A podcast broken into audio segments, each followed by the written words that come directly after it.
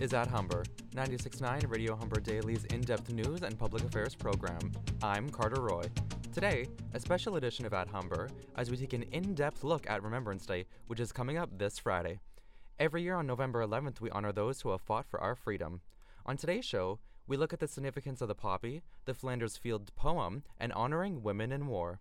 All this and more today on At Humber. In news today, in observance of Remembrance Day on Friday, November 11th, Humber College will hold its ceremony for the local community. Humber News reporter Jess Monday has more on the event.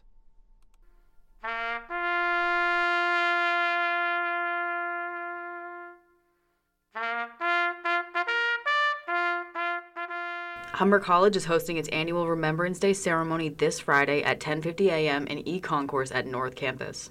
There will also be a gathering at Lakeshore campus. The event has recently been held virtually due to the pandemic and is now back live, but will be streamed online for those unable to attend in person. The ceremony will involve different people from across the institution, including the Dean of Indigenous Education, Jason Seright, who will be talking about Indigenous Veterans Day and the important contributions made by First Nations, Inuit, and Metis veterans in service to Canada. Poppies have been made available across North Campus, and the college encourages the community to participate in any way they can and are comfortable doing.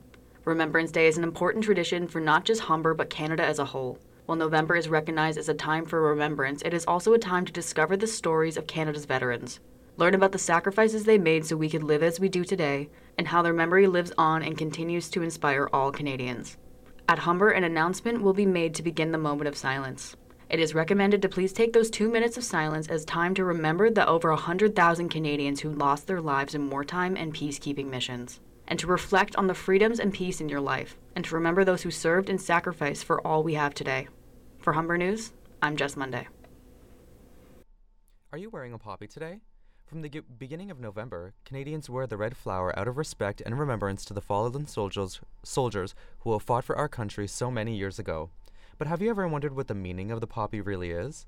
Why is wearing a poppy so important, and where do our donations go? At Humber reporter Alex Mazichko sat down with Nujma Bond, the communications manager at the Royal Canadian Legion, to understand the poppy. What is the significance of the poppy? The poppy is truly Canada's symbol of remembrance. It represents fallen Canadian veterans, those who have served and sacrificed their lives so that we can enjoy the freedoms that we enjoy in Canada today. How important are the donations for the Poppy campaign to the Legion? The donations are instrumental in terms of the work that the Legion is able to do across the country to help support our veterans and their families. And Canadians are very generous. Every year, they donate close to $20 million across the country. And those funds are used locally. So anything donated locally stays local and it goes into a whole range of programs. So our volunteers across the country can help our veterans with emergency funding for food, perhaps, or a place to stay. We have service officers in our nearly 1,400 branches across the country. And those are people who can help a veteran who may walk into a branch and they don't have to be a Legion member, but they may need help with emergency funding. They may, may need to be connected to a peer support program, and we can do that as well. So the funds are used for a multitude of things, and we are very thankful that people donate so that we can do this important work. What are some of the new features in the campaign to donate? So the new one of the really exciting new initiatives this year is called Poppy Stories. And people can go on their smartphone to poppystories.ca and then they can use their phone to scan a lapel poppy. And when they scan their poppy, up will come a story of a Canadian veteran. And it's very interesting because these are short anecdotes they tell you a little bit about where the person served. You get to see their name, their face. You get to connect a little more deeply with those who have served our country. Anecdotally, I don't see as many people wearing poppies as I used to. Is that why there have been new ways created to donate and to keep the poppies, I guess, so to speak, more relevant? We certainly do distribute many millions of poppies every year, and we do come up with new programs of remembrance so that we can ensure that people would like to participate and ask questions if they're not sure what the symbol of the poppy actually represents. We have this year 1,000 electronic tap to give boxes, and that allows people to use their smartphone to donate so they can tap and donate. And we also have legion.ca where people can visit and donate online. Another thing that is new and we introduced it a few years ago is the digital poppy. It's also part of the larger campaign and the funds raised through the digital poppy go to the Legion National Foundation, which Mhm. also supports uh, veterans and their families.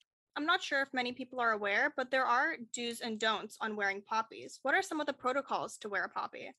So poppies are always worn on the left side of the lapel and above your heart. So that is the place where you wear your poppy because you are showing your heartfelt thanks for the veterans who have served our country and have fallen in their service. And when the poppy campaign is over and after Remembrance Day, people dispose of them and we just ask that it's done with respect.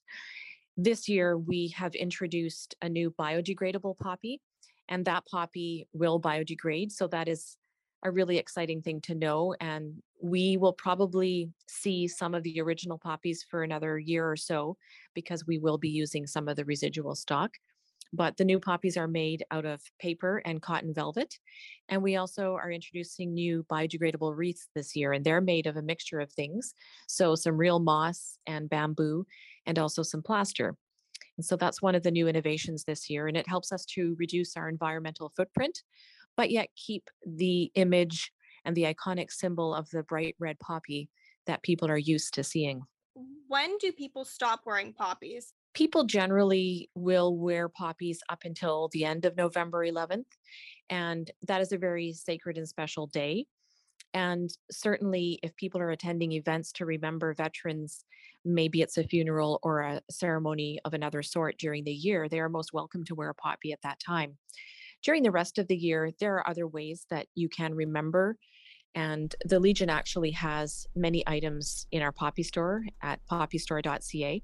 And there are mementos that you can purchase and wear and have throughout the year to keep that remembrance alive throughout the rest of the, the days of the year. That was Alex Mazichko speaking with Nujma Bond, Communications Manager at the Royal Canadian Legion. Still to come, one of Canada's most iconic poems, Flanders Fields, is celebrated.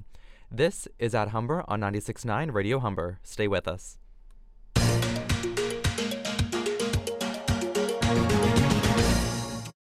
Online betting is booming. Booyah! You could win big.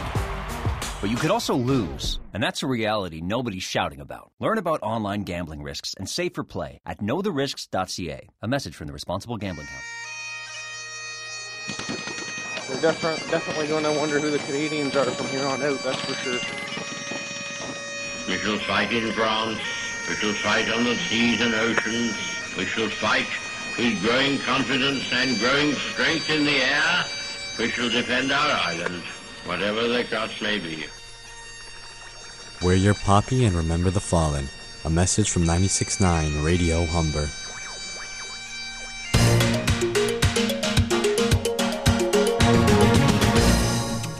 At Humber continues now. I'm Carter Roy. Poetry and history come together in Flanders Fields by John McCrae. This is one of the most remarkable Canadian poems. It paints memory of a painful past and shows how war affected the lives of so many people. Humber News reporter Barbara Petrosino talks with Ken Irvine, museum curator and events programmer at Guelph Museums, where McCrae was born. In Flanders fields, the poppies blow. Between the crosses, row on row that mark our place. And in the sky, the larks, still bravely singing, fly, scarce heard amid the guns below. How do you think Canadians feel about this poem being so popular all over the world, especially even after all this time? I think people are really proud that uh, a Canadian boy uh, wrote this poem, and it's I, from what I experienced, John McCrae is probably the most famous um, soldier from the First World War, maybe the most famous Canadian soldier. Uh, he is known worldwide, and I, I, think there's a great deal of pride people have in uh, knowing that this is something that was written by uh, a, a, Canadian born and raised in, in Guelph that uh, he was in the, the, heat of battle when he wrote the poem. So it's something that people have taken to heart and are really proud of it. And uh, whenever there's any controversy that uh, you know, the, they, there's rumors that you know it was written by a British person or an American, and uh, that people get really up in arms and and really uh, take pride in it. No, this was written by a Canadian. So people are really proud of John, uh, and they want to take credit for you know his service and and are, are proud of what he did. He did. What is the story behind it? Well, it was really a poem written in the heat of battle. So when John was a, a surgeon uh, with the First Canadian Field Artillery, and he was right at the front lines. Uh, and in this battle, um, it was called the Second Battle of Ypres, which was uh, the first time that the, the, Germans had used poison gas in the First World War. Um, John said it was uh, it was 17 days of Hades. That there wasn't a minute for 17 days. There wasn't a, bo- a bomb or a bullet flying overhead. Um, so he was right in the midst of this. And he during this battle, uh, a friend of his, uh, a young man named Alexis Helmer, uh, was hit by an artillery shell and, and, killed instantly. John helped bury his friend. Uh, and the following day is when John wrote his poem in Flanders Fields. So he really wrote it in the heat of battle, like it was right in the midst of battle. And he said where he was working, people were getting shot at the top of a ridge and, and rolling down to his feet where he was operating. Um, there are rumors that he, he was sitting on the back of an ambulance when he wrote it, but right around where he was working, there was a small cemetery and there would have been crosses there. And in small, in these cemeteries where the, the soil is freshly turned, um, poppies tend to grow in freshly turned over soil. So John, when he wrote the poem, he would have seen poppies growing between the crosses row on row. And every small hospital had a small cemetery beside it for the, the soldiers who, who passed away. So he wrote about things that were very visual to him, but also very powerful to him when, you know, with the loss of a friend. And I think it was very moving for John to express his emotions and his feelings. Who was John McCrae and what does he represent for the Canadian history? John was kind of a Renaissance man. He was um, he was born and raised in, in Guelph, Ontario, uh, and at 17 he went on to the University of Toronto to um, start his, his study of medicine. Uh, he became one of the, the greatest physicians in Canada. He's been inducted into the Canadian Medical Hall of Fame. So he was a phenomenal doctor, but he was also an artist. Uh, he was a poet. Uh, he was a storyteller. Uh, he was a traveler. Um, so he was a very well-rounded person, and, and he was um, a very desirable companion for people. At, anyone who had a party in Montreal's, uh, their party wasn't successful unless John McCrae was there because he was uh, such a, a, great storyteller and, and such a, a, vivacious character. So he was a, a, a, really interesting, very entertaining man, but also a great mind and a great physician um, and a great writer. And he had numerous poems that, and stories that he wrote were published. Um, and he was in a literary club with some of Canada's great literary people at the time. People like Stephen Leacock and, and Lucy Maud Montgomery were friends of John's. So he was a very well connected, very, but a very also very down to earth kind of person with it, with I think a great sense of humor. And what is the importance behind Remembrance Day's date and how this poem helps to keep these memories alive? I think that the poem ties into everything that's happening in the world. Um, like we have war in Ukraine, we have war in Africa.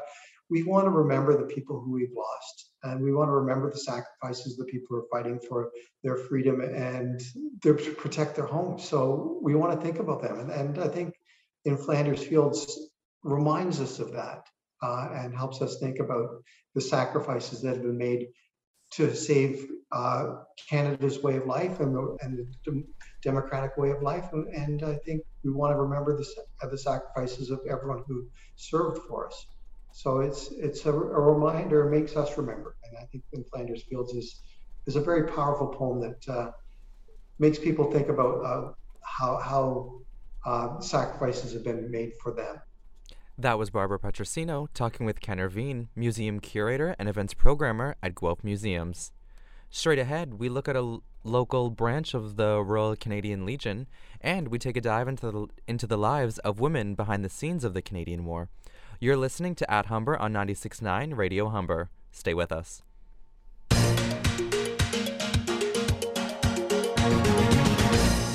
Hi, I'm Elizabeth Manley, silver medalist at the Calgary Olympics.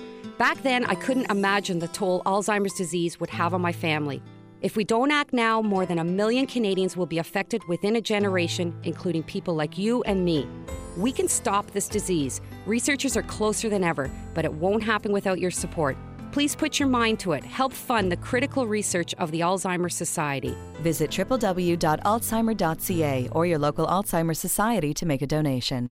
Campus Dental not only welcomes students and staff of Humber College, but any members of the community. We operate as an independent dental hygiene clinic with a full range of services, such as teeth cleaning to polishing and whitening without losing the quality of care. Our level of care and less out of pocket expense for you is important to us. We provide our patients with preventive services to get the best results in their dental hygiene. Learn more at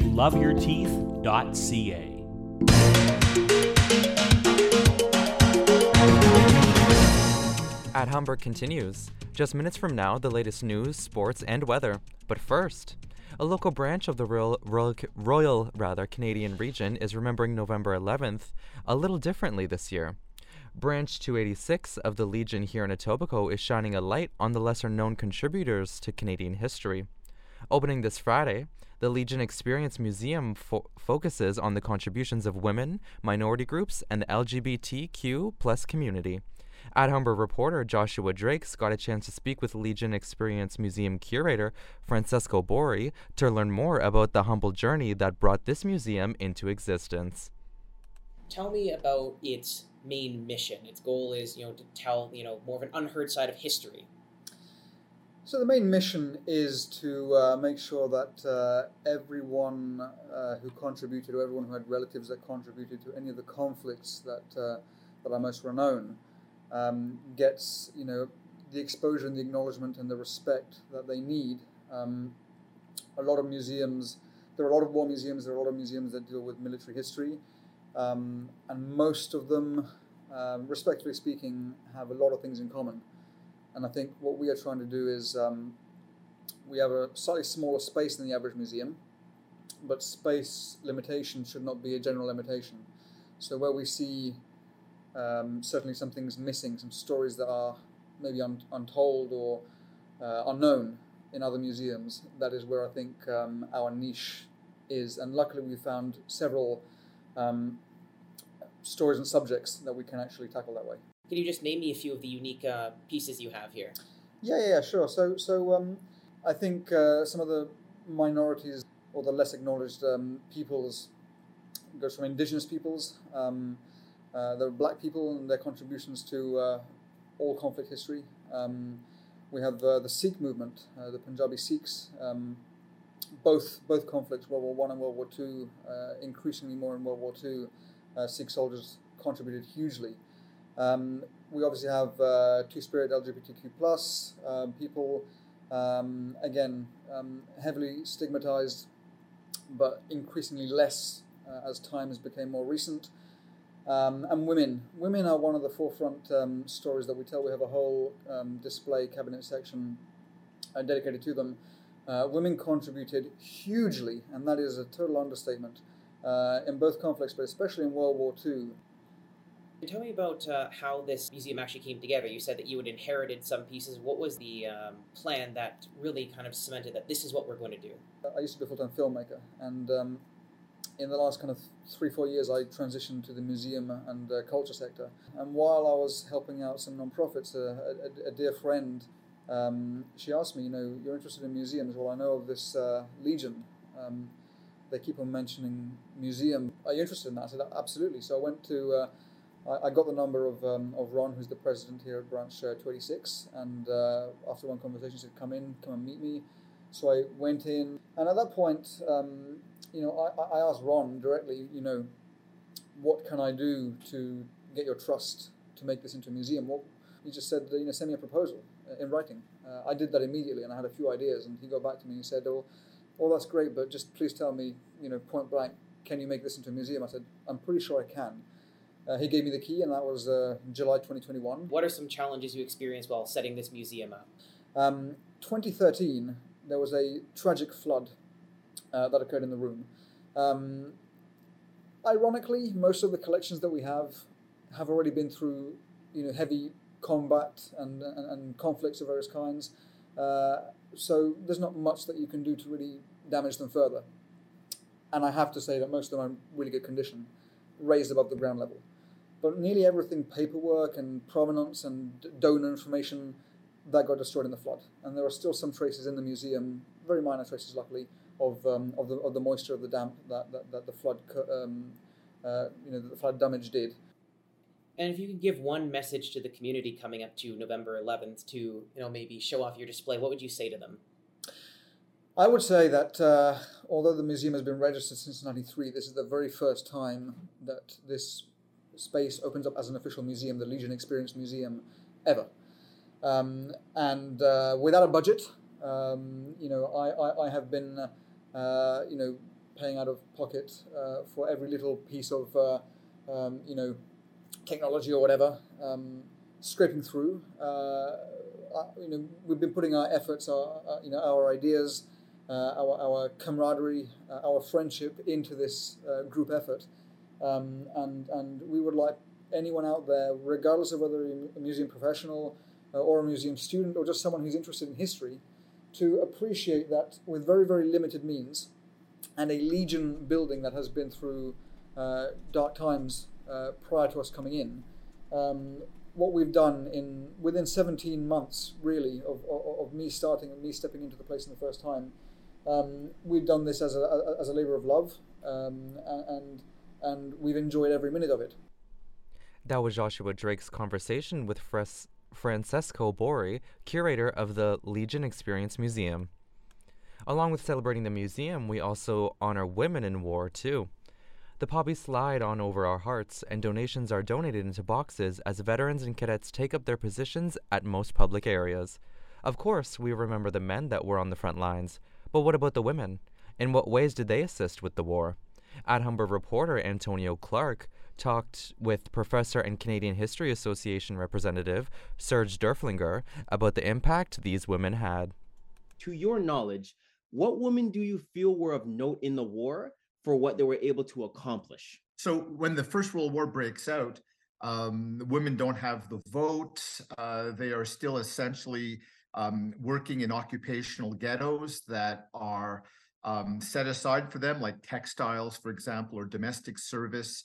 Um, in Canada, women at that time were still more or less wards of their husbands. They didn't have a great deal of um, of say either in society or in or in uh, the family in, in, a formal way. But even still, you know, the women were working in areas that were quite common to them and understood by them. So the textile industry is a very common one. So instead of making dresses or suits, they're making uniforms, you know, and and stuff like that.